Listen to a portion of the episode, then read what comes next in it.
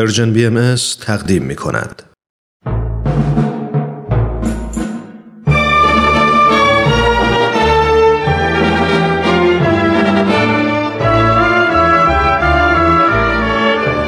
رادمردان جاوید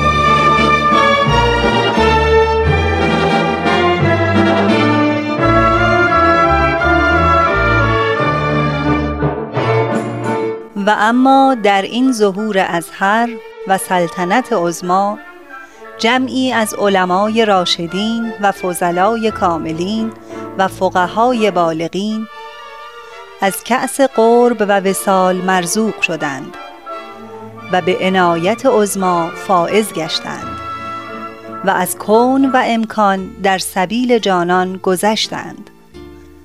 همه اینها محتدی و مقر و مزعن گشتند برای آن شمس ظهور به قسمی که اکثری از مال و ایال گذشتند.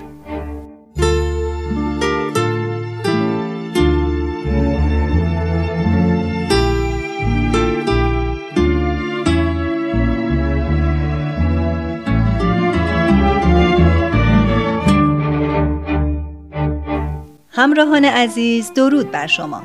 ترانه هستم و از استودیو رادیو پیام دوست به اتفاق همکارانم در برنامه رادمردان جاوید سرگذشت یکی دیگر از علمایی را به شما عرضه می کنیم که به آین بابی و بهایی ایمان آوردند. بزرگانی که در مقطعی از زندگی خود وقتی با حقیقت مواجه شدند با رعایت انصاف و عدالت به تحقیق و جستجو پرداختند. و با صداقت تمام به آین الهی لبیک گفتند. این بار شرح حال صدر و صدور همدانی را مرور می کنیم. دوستان لطفاً با ما همراه باشید.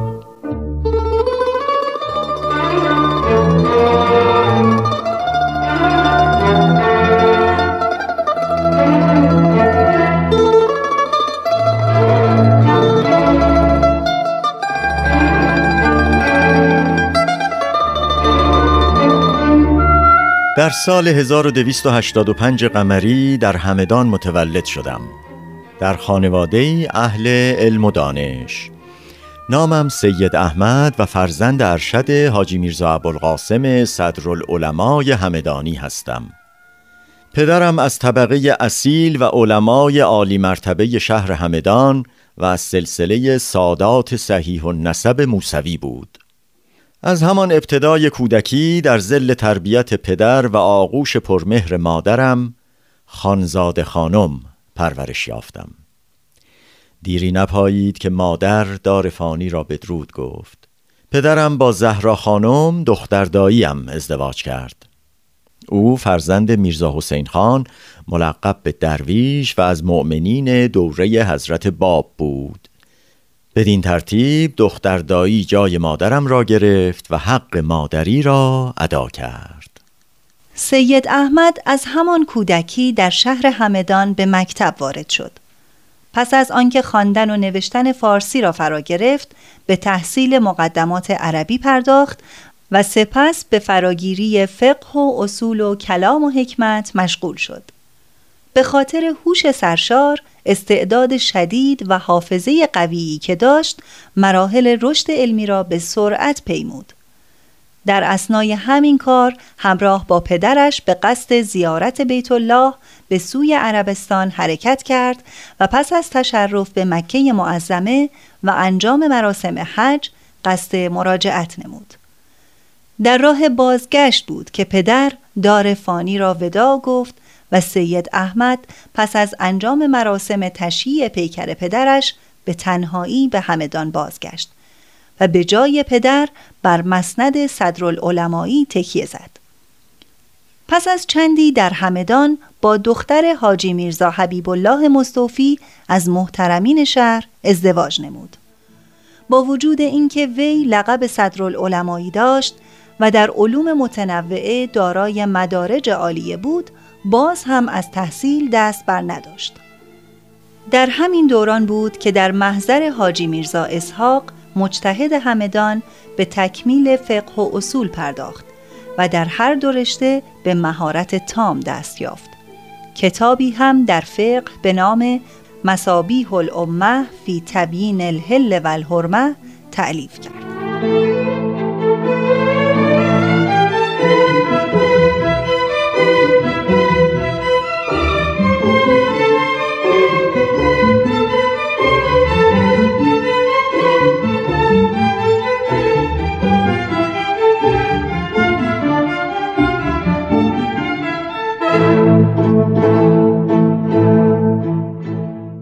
عزیزالله سلیمانی محقق و نویسنده مجموعه کتابهای مسابیه هدایت می نویسد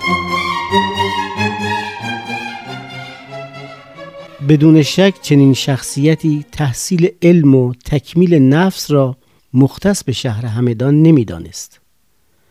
بنابراین به قصد آشنایی با بزرگان و عالمان به سوی تهران حرکت کرد و در همین زمان بود که ندای آین جدید را شنید. داستان مختصر آشنایی ایشان با دیانت بهایی بدین شرح است که در شهر همدان فردی بود به نام حاجی حکیم موسا که از اتباع کلیمی نژاد و طبیب خانوادگی جناب صدر بود و از این طریق با ایشان رفت آمد داشت روزی جناب صدر و صدور به ایشان گفت حاجی حکیم چرا مسلمان نمی شوید؟ من حاضرم که هر اشکالی در حقانیت دین اسلام داشته باشید حل نمایم. جناب صدرالعلماء طایفه جدیدی به نام بهایی پیدا شده. مدعی هستند که قائم موعود مسلمین ظهور کرده. من در نظر دارم با آنها در این خصوص مذاکره کنم. شما هم اگر در این بحث و جستجو با من همراهی کنید و جواب آنها را بدهید و مرا قانع کنید مسلمان خواهم شد. چه عیب دارد؟ ممکن است از شما رفع اشتباه نمایم. حاجی حکیم موسا موضوع را با بهایان همدان در میان گذاشت و جناب صدر را به همراه امویش به منزل حاجی مهدی ارجمند نویسنده کتاب گلشن حقایق برد. آنها در این مجلس تنها نبودند. تنی چند از بهایان دیگر نیز همراه آنان بودند. از جمله جناب حافظ و صحه و فرزندش حاجی میرزا یوحنا از بهایان کلیمی نژاد. و آقا محمد علی حساری از بهایان مسلمان نژاد. در آن جلسه همین آقا محمد علی حساری بود که به قدر توان از بشارات و آثار اسلامی حقانیت دیانت بهایی را اثبات کرد و همینطور مرحوم ارجمند نیز از باب سی و سوم سفر تصنیه مطالبی را طرح کرد و مجلس در نهایت ادب به پایان رسید. جناب صدر در پایان جلسه گفت من فعلا قصد مسافرت به تهران دارم. شما نشانی یکی از دوستانتان را به من بدهید تا در آنجا مرا با علمای این طایفه ملاقات بدهد. من در این زمینه شرط مجاهده را به جا خواهم آورد. اگر حقانیت این آین بر من ثابت شد رساله اثباتیه و اگر نه ردیه خواهم نوشت. حاضرین در جمع جناب سید احمد صدر را به میرزا سلیمان سمسار معرفی کردند.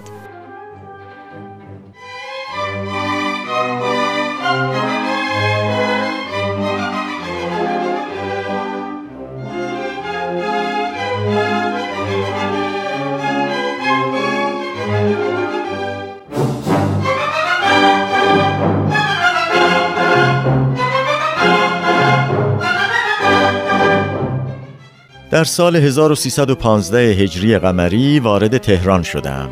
در تهران از ملاقات با هر صاحب علمی از حکما و قدما و عرفا دریغ نکردم. در همان هین به صورت محرمانه با بزرگان دیانت باهایی هم ملاقات می نمودم ضمناً با بزرگان دولت و دربار ارتباط داشتم. به واسطه علم و معارف وسیع و بیانات عمیق و مزایای اخلاقی و حسن برخوردی که جناب صدر داشت در همه طبقات صاحب احترام و مقام بود به طوری که به رسم علمای ثروتمند آن دوران سوار بر اسبی که رکاب و دهنه و زین و برگ فاخر داشته می شده و این نشانه ای از جاه و جلال به شمار می آمد. در این حال ذره ای از تواضع ایشان نسبت به سایرین کم نشده بود و هیچگاه این جاه و جلال باعث غرور نمی‌شد. در تهران مدتی در حوزه درس میرزا هاشم استاد زبردست حکمت الهی وارد شدم و در فلسفه تبهر یافتم مدتی هم با اهل تصوف معاشرت کردم و در حلقه اهل عرفان درآمدم. ابتدا بسیار به دستگاه صوفیه نزدیک شدم و مطلوب خیش را در میان این دسته از حقجویان می جستم. در آن ایام از سران سلسله صوفیه چند تن ادعای ارشاد داشتند. یکی صفی علی شاه یکی زهیر و دوله و دیگری میرزا علی آقای نقاش زرگر ملقب به صابر علی شاه. با یک یک آنها مراوده داشتم.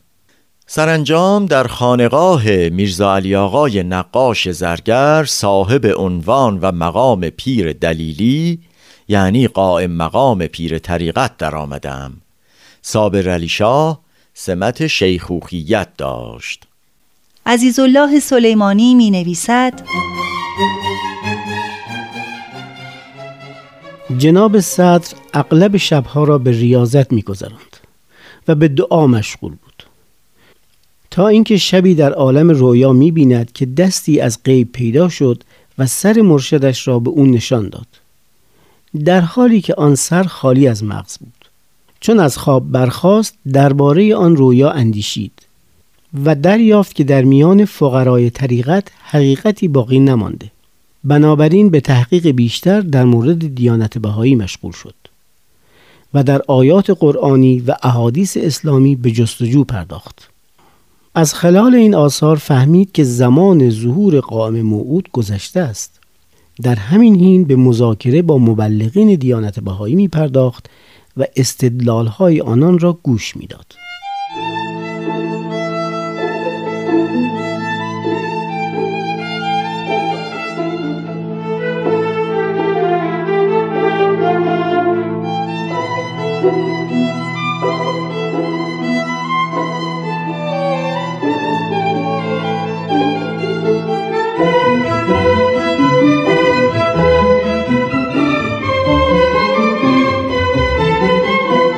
سرانجام در آخرین مجلسی که مخصوص این بنده و با حضور چند دانشمند برجسته بهایی تشکیل شده بود از حضار درخواست کردم که از آثار صاحب ظهور بخشی را برایم بخوانند.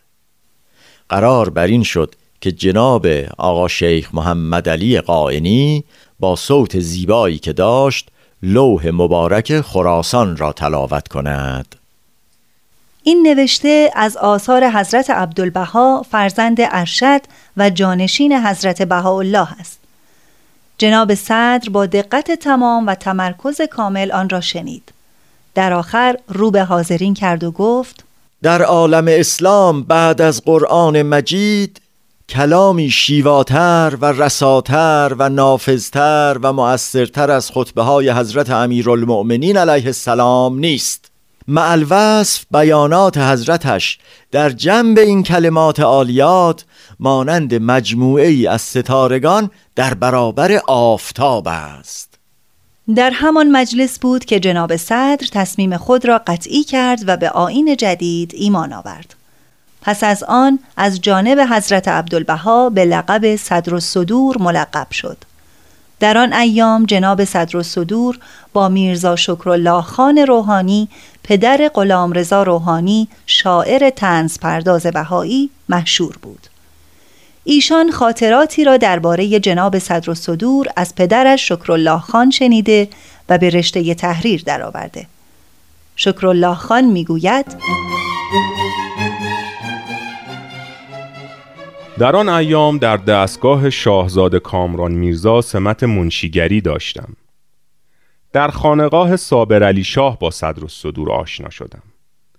جناب صدر از بد ورود به خانقاه به علت اینکه از افاضل علما و سادات بود خانقاه را رونقی به سزا بخشید و به علت مقام از خودگذشتگی و انقطاعی که داشت کلیه مایملک موروسی را به فقرا و دراویش انفاق کرد. مقامات و مراتب عرفان را در مدت قلیلی پیمود و پس از آن بود که در همان خانقاه به مقام پیر دلیلی نائل آمد. من همواره از محضر جناب صدر استفاده ها می بردم و بیشتر اوقات با ایشان بودم. از جمله زمانی بود که صابر علی شاه از زیارت عتبات عالیات باز میگشت. با کلیه مریدان و برادران طریقت به قصد پیشباز از تهران به سمت قصبه حضرت عبدالعظیم حرکت کردیم. آن روز تا شب منتظر بودیم و خبری از مراد نشد. شامگاه در بقعه ابن بابوی جمع شدیم و منتظر ماندیم. روزهای دوم و سوم هم آمدند و رفتند و خبری از پیر طریقت نشد. ناچار دسته دسته به سوی تهران بازگشتیم. جناب صدر به من گفت آیا سزاوار است ما برای مقصدی بیاییم و به مقصود نائل نشویم؟ می‌گویید چه کنیم؟ بهتران است راه قم را در پیش بگیریم تا به مقصود برسیم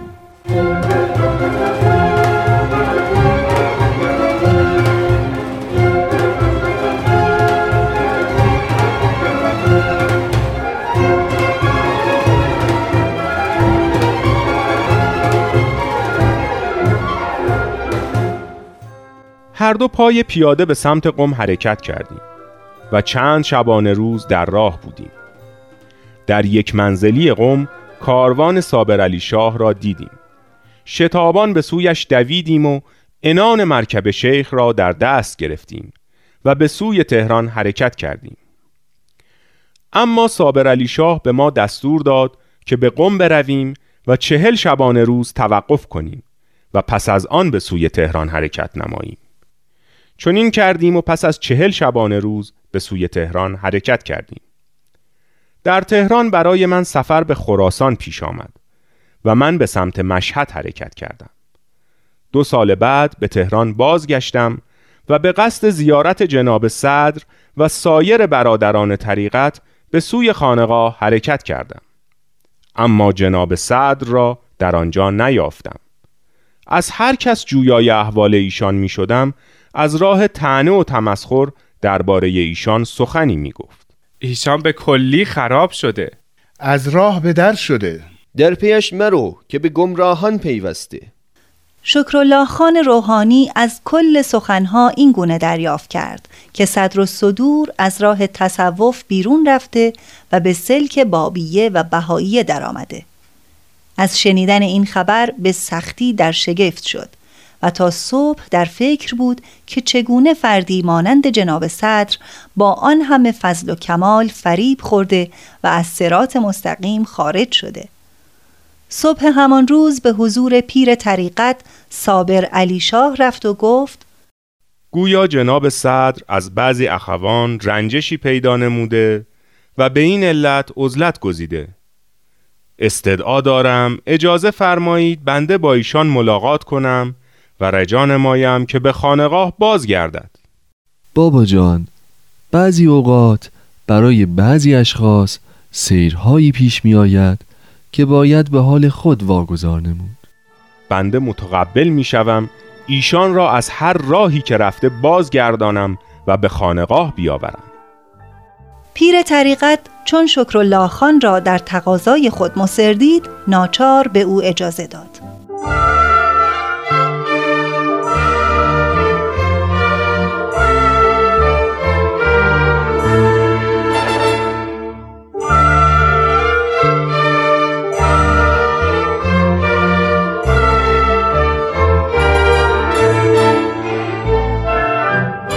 خب همراهان گرامی به پایان برنامه این هفته رسیدیم.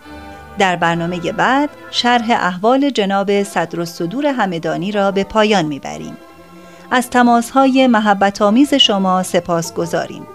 با تلفن 201 703 671 828 88 تماس بگیرید و ما را در جریان پیشنهادات و انتقادات خود قرار دهید.